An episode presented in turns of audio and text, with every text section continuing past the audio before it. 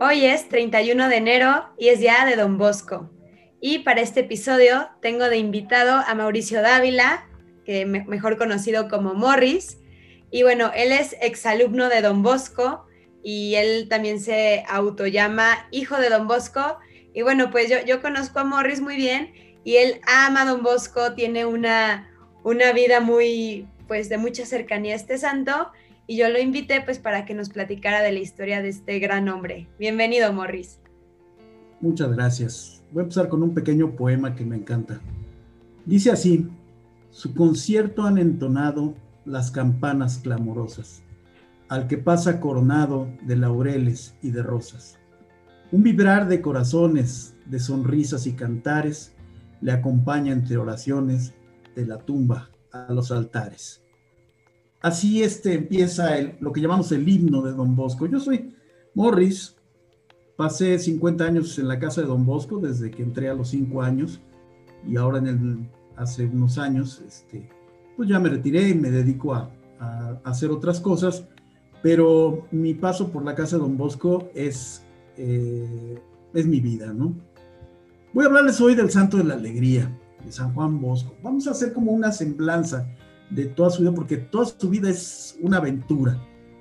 El santo de la alegría, San Juan Bosco, nació, fíjate, un 16 de agosto de 1815 en Ibequi, esto es en Italia, es del caserío de Murialdo, que pertenece al municipio de Castelnuovo de Asti, hoy se llama Castelnuovo Don Bosco, obviamente.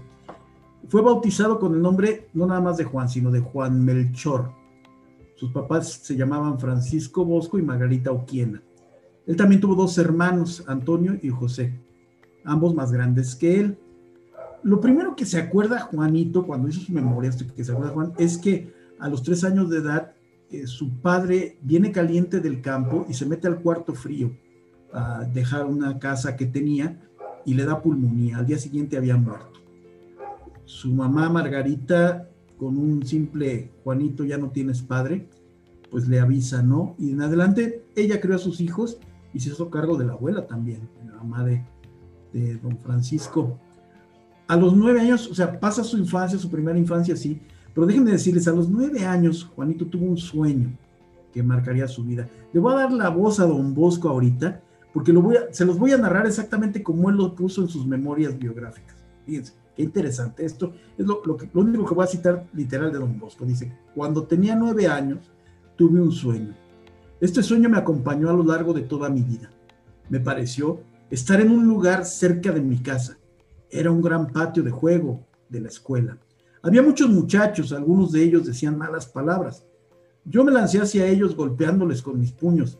Fue entonces cuando apareció un personaje que me dijo, no con puños, sino con amabilidad vencerás a, a estos muchachos.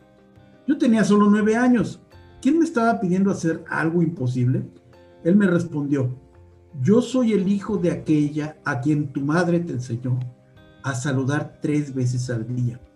Mi nombre, pregúntaselo a mi madre. De repente apareció una mujer de majestuosa presencia. Yo estaba confundido. Él me llevó hacia ella y me tomó de la mano. Me di cuenta que todos los niños habían desaparecido y en su lugar vi todo tipo de animales, perros, gatos, osos, lobos. Ella me dijo, hazte humilde, fuerte y robusto. Y lo que tú ves que sucede a estos animales, tú lo tendrás que hacer con mis hijos. Miré alrededor y vi que los animales salvajes se habían convertido en mansos corderos. Yo no entendí nada y pregunté a la señora que me lo explicara. Ella me dijo, a su tiempo lo comprenderás todo. No, hombre, pues imagínate lo que marcó eso, ¿no? Toda su vida se acordó de ese sueño. Tuvo muchos sueños, luego les platico. Resulta que al día siguiente, dicen las memorias, que Juanito le contó el sueño a su familia, pues ahí estaban todos, ¿no? Y hubo varias respuestas, ¿no? José le dijo, tú serás pastor de ovejas. Mamá Margarita le dijo, quién sabe, si algún día serás sacerdote. Antonio el Grande le dijo, tal vez llegues a ser capitán de bandoleros. Y la abuela dijo, ah, que no hay que hacer caso a los sueños. Los viejos siempre tienen esa sabiduría, ¿verdad? Más adelante, a los 11 años, Juanito hizo su primera comunión. Y siempre se acordó, fíjate lo que le dijo su mamá ese día. Le dijo, fíjate, comulga con frecuencia, di todo en confesión, sé obediente y asiste de buen grado a catecismo y misa. Y sobre todo, huye de quienes tienen malas conversaciones.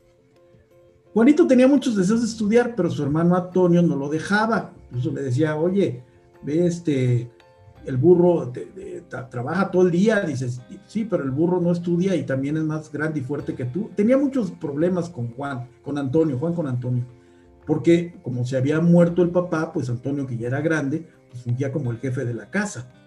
¿sí? En ese tiempo hubo un cura, don Carlos, le enseñó las primeras letras y el latín, porque él le dijo que quería ser sacerdote, pero que lamentablemente un día don Carlos enfermó muy grave y se murió pero le dejó un, cofre, le dijo, mira, ten esta llave y ten este cofre.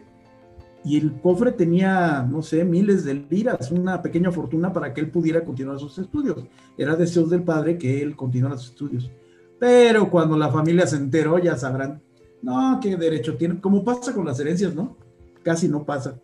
Entonces, Juanito dijo, no, si es el problema, ahí está el cofre, no hay problema. Y pues se quedó otra vez sin dinero. Pero los problemas con Antonio no se acabaron. Entonces él quería seguir estudiando y Antonio, no, este tiene que trabajar, que qué flojo, que no sé qué.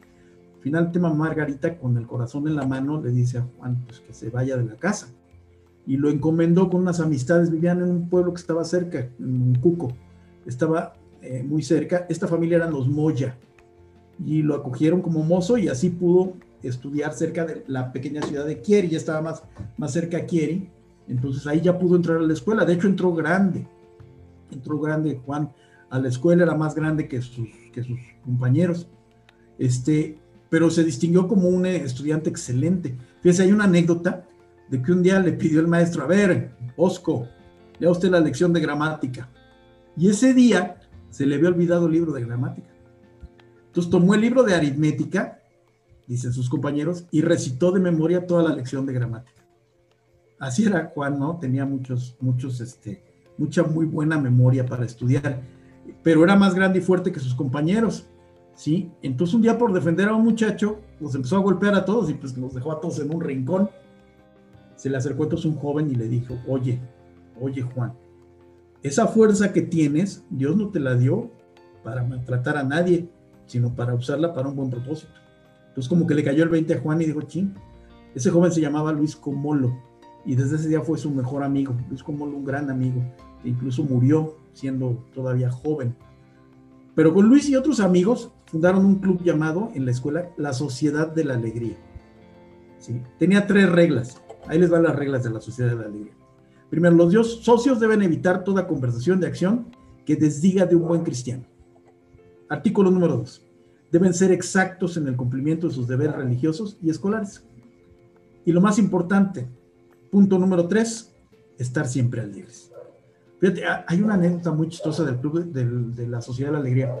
Ellos se reunían antes de misa los domingos, ¿sí? Y luego se iban a misa. Pero un día no llegaban los, los, los este, del club.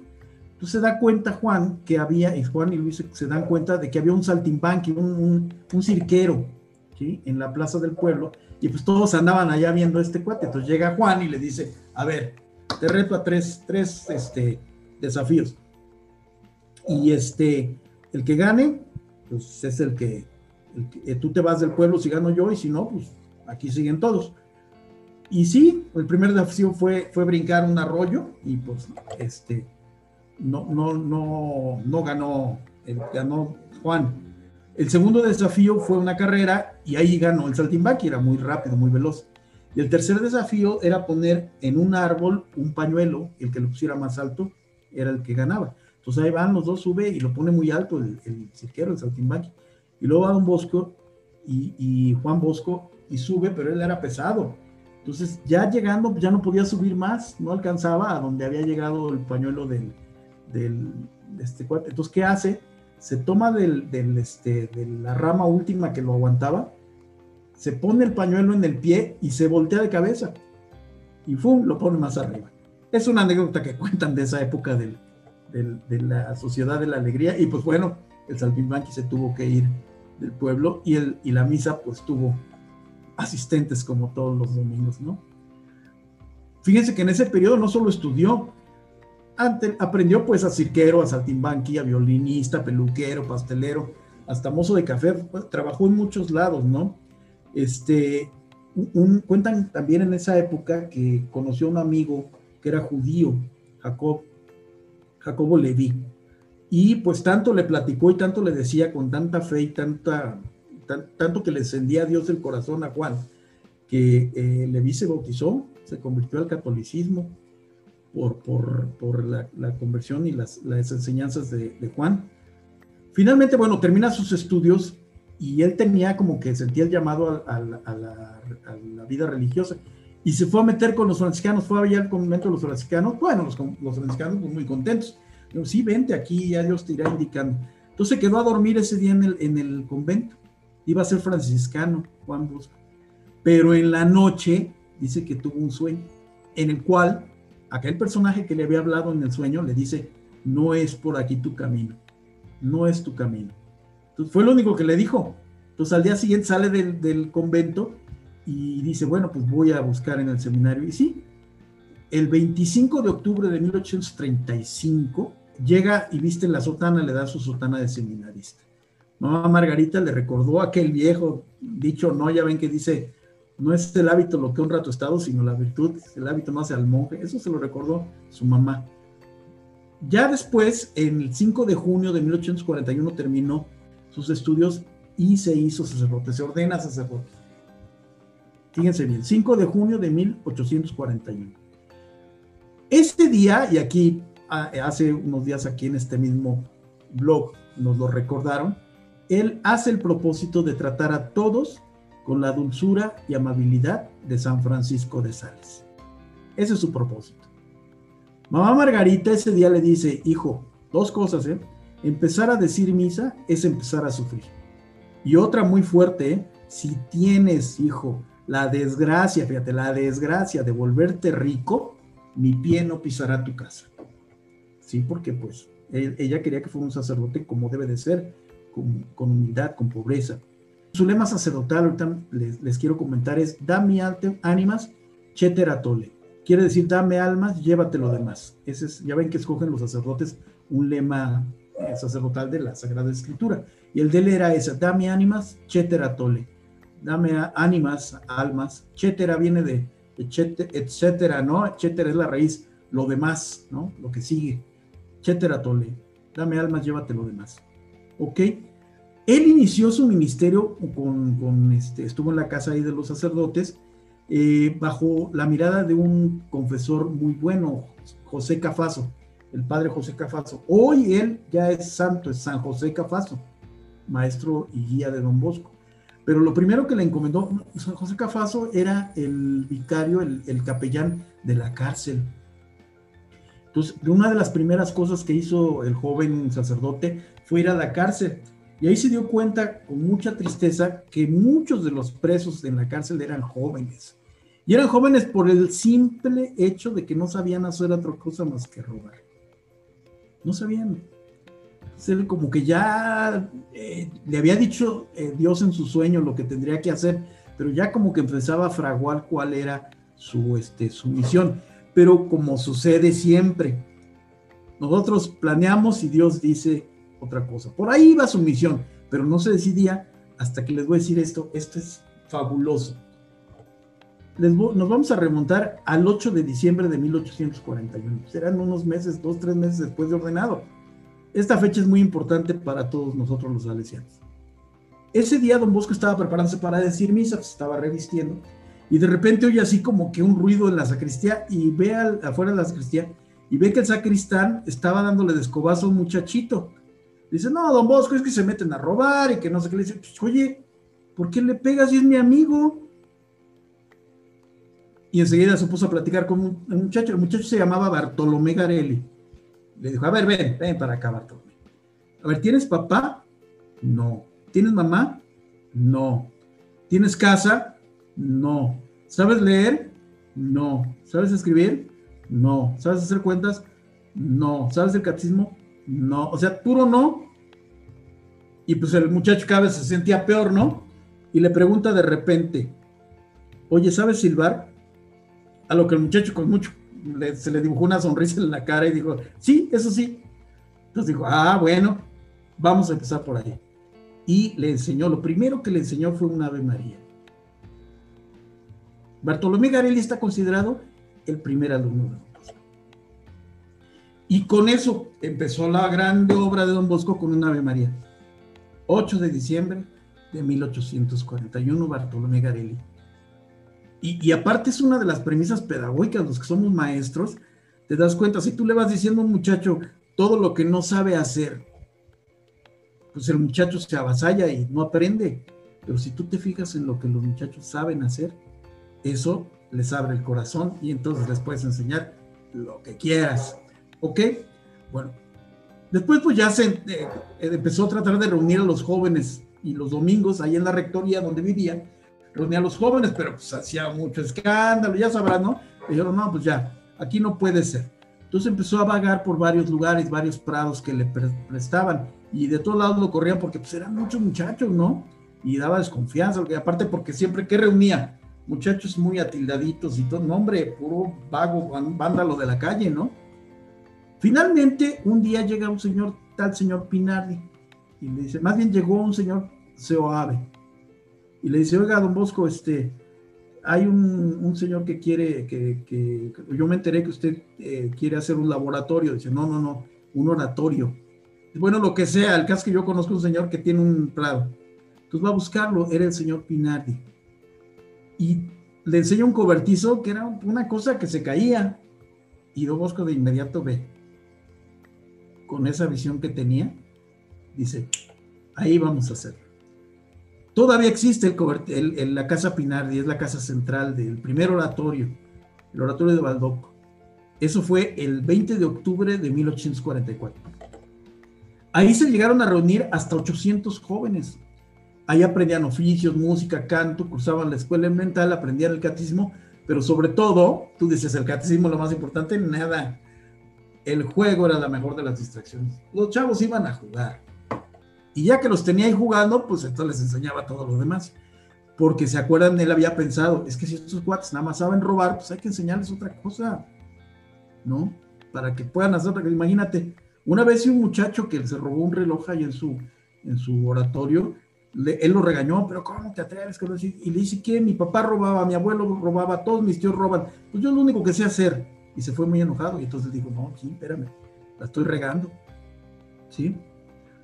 Y ahí estaba, tenía mucho trabajo. Un día le dice a su mamá, después de que se enfermó, hay muchos, hay, esa, esa anécdota de la enfermedad de Don Bosco es, es muy buena. Fíjense que, este, que un día se enfermó gravemente, pero así de que se iba a morir entonces todos los chavos en la noche rece y rece y rece y rece. Pues le arrancaron el milagro a Dios. Se alivió Don Bosco, estaba de muerte, con una neumonía muy, muy grave, porque pues no se cuidaba, todo el día andaba para arriba y para abajo con los muchachos. El caso es que se curó de esa, se fue un tiempo a, a, su casa a recuperarse, pero les digo a los muchachos, muchachos, este, les debo mucho y él dijo, desde ahora toda mi vida les pertenece. Me salvaron la vida, pues entonces ahora es suya y dedicaré toda mi vida a los jóvenes. Este, y cuando estaba allá con mamá Margarita, le dice, oye, ¿no estaría bien que los, los muchachos tuvieran una mamá? Y le dice, bueno, si tú crees que es la voluntad de Dios, iré contigo. Y desde ese día se convirtió también en madre de todos los muchachos, mamá Margarita. Una señora fabulosa, ¿eh? está camino a los altares, es beata, porque le daba unos consejos a don Bosco fabulosos. Bueno, en ese lugar en Baldoco, no hombre, se cuentan milagros y milagros que, sucedieron ahí. Un día Don Bosco llevaba una bolsita de castañas asadas y venía comiendo, ¿no? Le dice, se acercan, pues ya sabes, ¿no? Dos, tres muchachos, dicen, no, nos convida castañas, Don Bosco. Dicen, ¿cómo no? Les acerca la bolsita y en cuanto levanta la vista el santo, fila de chorrocientos muchachos para las castañas y pues las empezó a repartir y alcanzaron para todos, de una bolsita. ¿Sí? así muchos, muchos milagros, ¿no? Este, y, también cuentan, ¿eh? Que en el oratorio había tanta santidad que cuentan que en la capilla los muchachos hasta quedaban en éxtasis rezando, al grado, dicen, de levitar en la oración. ¿Sí? Surgieron de ahí, les voy a, les voy a decir quiénes. Domingo Sabio, hoy es santo. ya hablaremos, ya hablarán en este, en este espacio, lo sabrán ahora el 6 de mayo. Eh, y varios que están de camino a los altares, aparte de Mamá Margarita, Miguel Rúa, que fue el primer sucesor de Don Bosco, Juan Cagliero, el primer obispo salesiano, Miguel Magone, que era un vago de lo peor, radón latero, este, y Francisco Besuco, que también va de camino a los altares. Son los, los que se recuerdan, pero yo imagino que salvó a muchísimos muchachos. El 18 de diciembre, aquí tengo la fecha, de 1859, vamos avanzando en el calendario, con 14 jóvenes, 14 jóvenes, don Bosco los llama y les dice, vamos a fundar una congregación. ¿Y cómo nos vamos a llamar? Salesianos. ¿Por qué, don Bosco? Pues inspirados en la bondad y amabilidad de San Francisco de Sales, como él había pensado cuando él se hizo sacerdote. ¿Sí? Había muchos problemas políticos. Déjenme decirles que esos tiempos, eh, a él le tocó vivir lo que es la, la unificación de Italia entonces había muchas cosas progresistas, a los sacerdotes los mataban, los, o sea, fue tiempos muy, muy difíciles, al grado que en Italia se prohibieron las asociaciones religiosas, o sea, no podía haber una, una congregación de uno de sus primeros enemigos, le, recibe un consejo, ¿no? Él era eh, de, los, de los jefes ahí políticos y le dio muchos problemas, pero ya cuando iba a morir lo llama y le dice, oiga, don Bosco, no funde su congregación como congregación religiosa, sino como sociedad civil. Y eso fue lo que desatoró todo.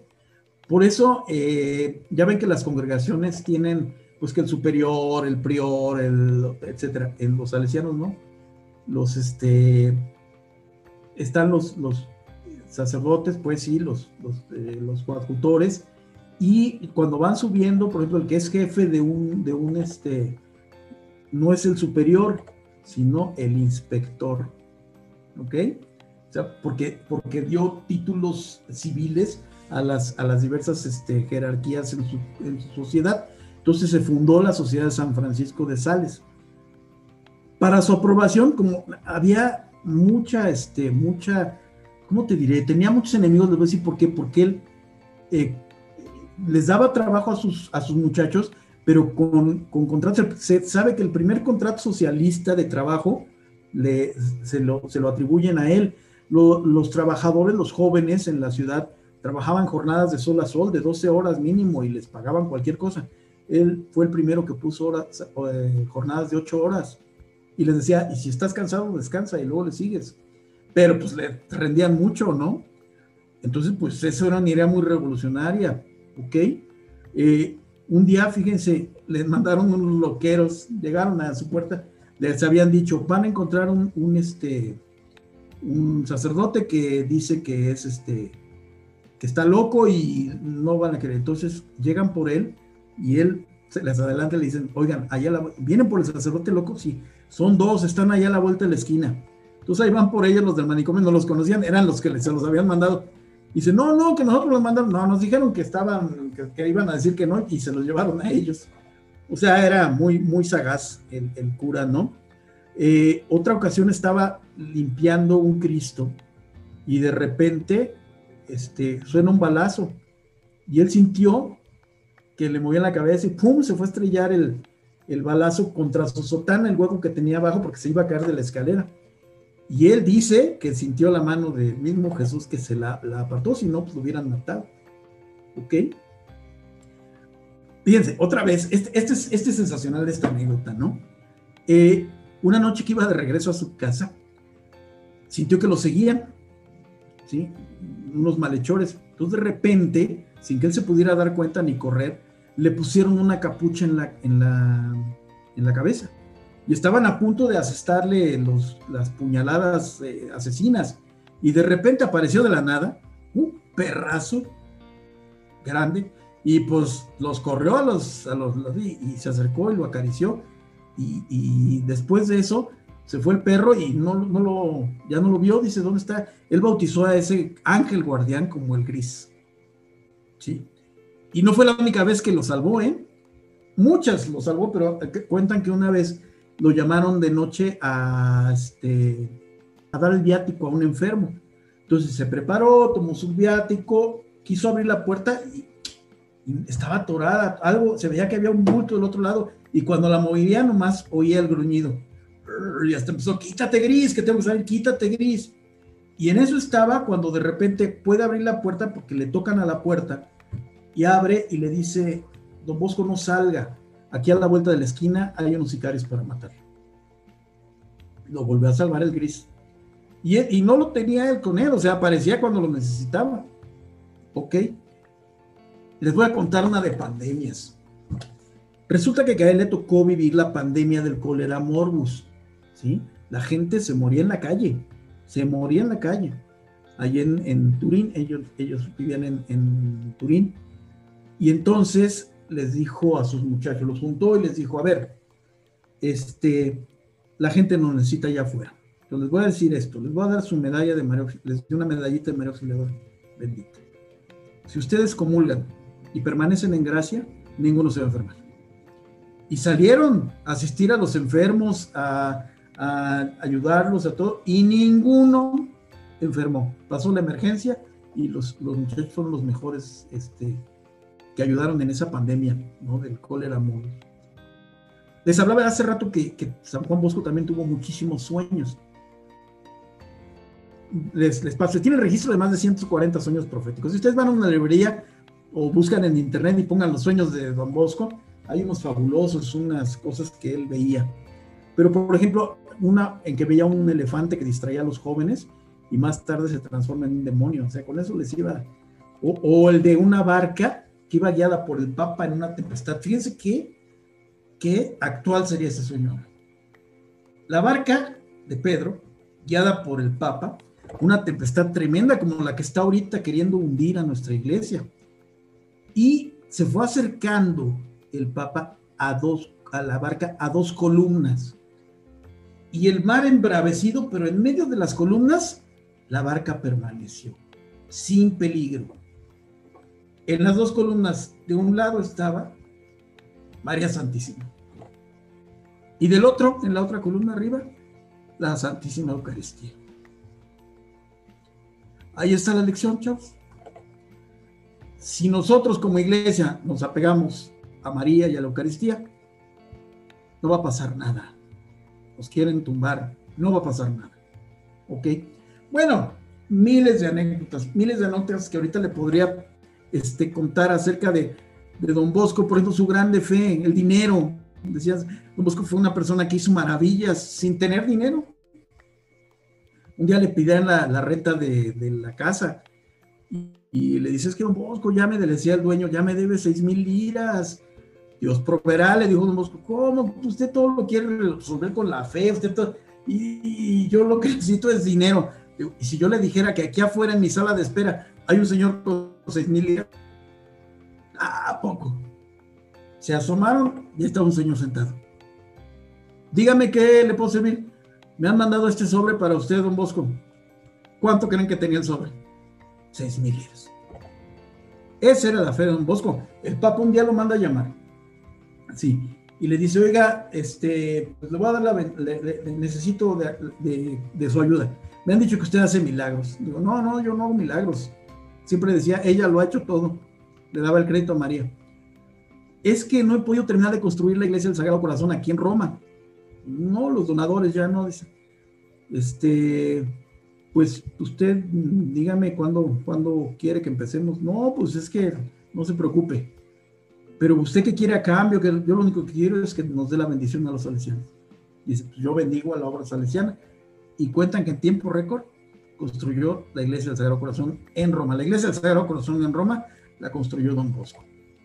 Ahí en Turín, un día se le ocurrió que quería hacer una iglesia para María Auxiliadora. Y pues llevó a tener un terreno, ahí en el, tenía un terreno grande ahí en el, junto al oratorio y llamó al arquitecto y le dijo, oiga, a ver, venga, venga, aquí va a estar el presbiterio, aquí las salas, aquí las naves, aquí esto, lo otro, pum, pum, y va a tener tantos metros de alto, y va a tener un cuadro acá. El, el, arquitecto, pues entusiasmado, no iba a ser la obra de su vida. Dice, pues, ¿cuándo quiere que empecemos? Mañana, mañana, decíamos mañana, don Bosco. Pero, pues, este, sí, mañana, pero, y el, y el, y el, este, ¿y la lana qué? Entonces don Bosco se esculcó en sus, en sus este, bolsillos y traía cuatro monedas. Y le dijo al arquitecto, tenga, empiece mañana, ella le va a dar lo demás. Y claro, ahí está la majestuosa iglesia de María Auxiliadora en Turín, construida también en tiempo récord. Él siempre decía unas frases, fíjense, unas pero esta es muy, muy importante. Decía, confíen en María Auxiliadora y verán lo que son los milagros. Una educacional, decía, de la sana educación de la juventud depende la felicidad de las naciones. ¿Cómo nos hace falta eso ahora? ¿No? ¿Por qué estamos tristes? ¿Por qué tenemos tantos problemas en el, país? Pues porque hemos descuidado la sana educación de la juventud. Decía a sus muchachos, camina con los pies en la tierra, pero con la mirada en el cielo. También les decía, trabaja como si no fueras a morir, no fueras a morir nunca. Esta se la han atribuido a muchos santos, pero él la decía, trabaja como si no fueses a morir nunca y vive como si fueses a morir mañana. Él, todos los, todas las noches despedía a los muchachos con un mensaje, ¿sí? Y eran las famosas buenas noches, que ahora en los colegios se han vuelto los buenos días. Y él terminaba sus oraciones y todo, y siempre hacía una última oración. Decía, esta oración la vamos a hacer por aquel de nosotros que vaya a morir primero. Y así, pues imagínate, el primero que moría tenía muchas oraciones acumuladas. Bueno, son tantas anécdotas que nos podíamos aquí pasar todo el día hablando de Don Bosco. El 30 de enero, vamos a ubicarnos el 30 de enero de 1888. Don Bosco ya estaba muy enfermo, imagínense. Y le decían, ¿qué tiene Don Bosco? ¿Qué, qué, qué enfermedad tiene? Y los doctores le decían, nada, es un traje gastado, o sea, ya no da más la tela.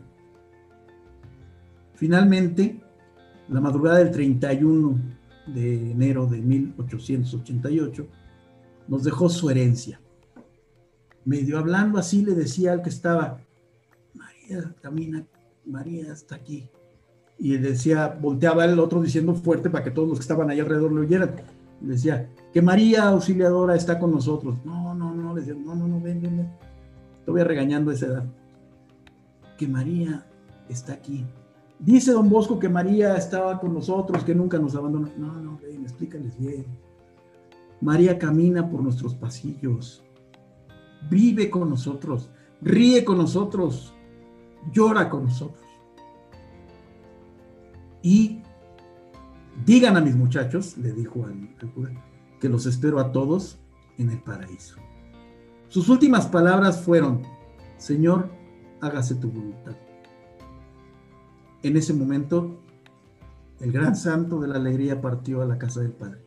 Tenía 72 años. 72 años, pero pues, nunca muerto.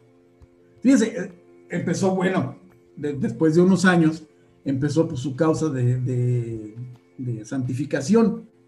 Y ya ven que en las santificaciones de los santos hay los abogados del diablo, que son los que tratan de, encontrar, sin mala leche, simplemente buscando, este, algo por lo cual no pudiera o no, no, no tuviera los méritos alguien para ser santo.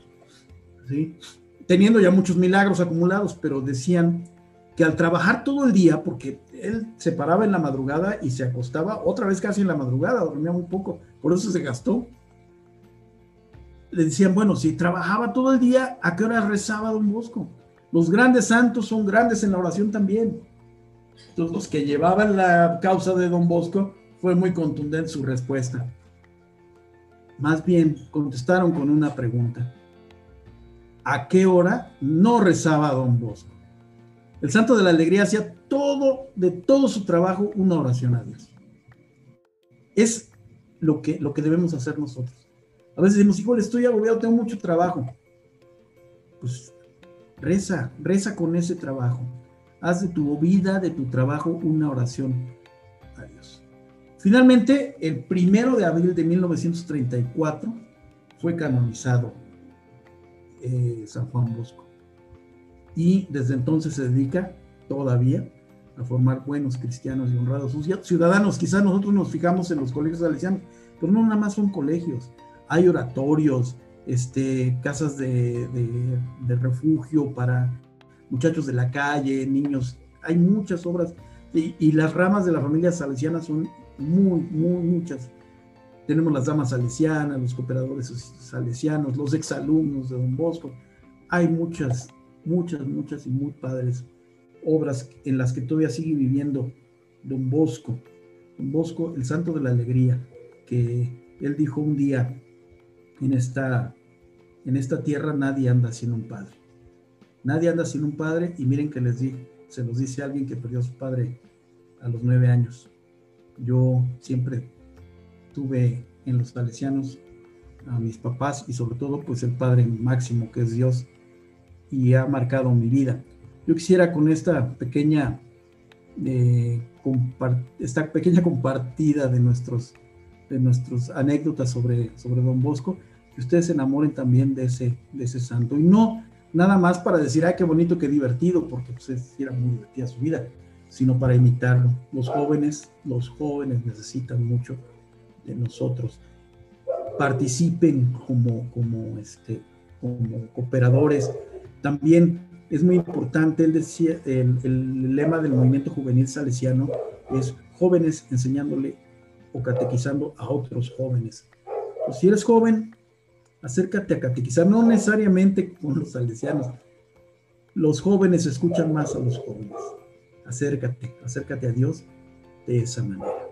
Yo quisiera terminar pidiendo la intercesión de don Bosco para que nos, nos ayude en nuestra vida y sobre todo ayude a la juventud de México y del mundo a que sea cada vez mejor y que, y que dejemos, dejen esa juventud un mundo mejor para los que vienen atrás. En el nombre del Padre, del Hijo y del Espíritu Santo. Amén. Amén. Voy a decir la oración. Dice, oh Padre y Maestro de la Juventud San Juan Bosco, que tanto trabajaste por la salvación de las almas, sé nuestra guía en buscar el bien, nuestra salvación y la salvación del prójimo Ayúdanos a vencer las pasiones y el respeto humano. Enséñanos a amar a Jesús sacramentado, a María Santísima Auxiliadora y al Papa, y obtenernos de Dios una santa muerte para que podamos un día hallarnos juntos en el cielo. San Juan Bosco ruega por nosotros.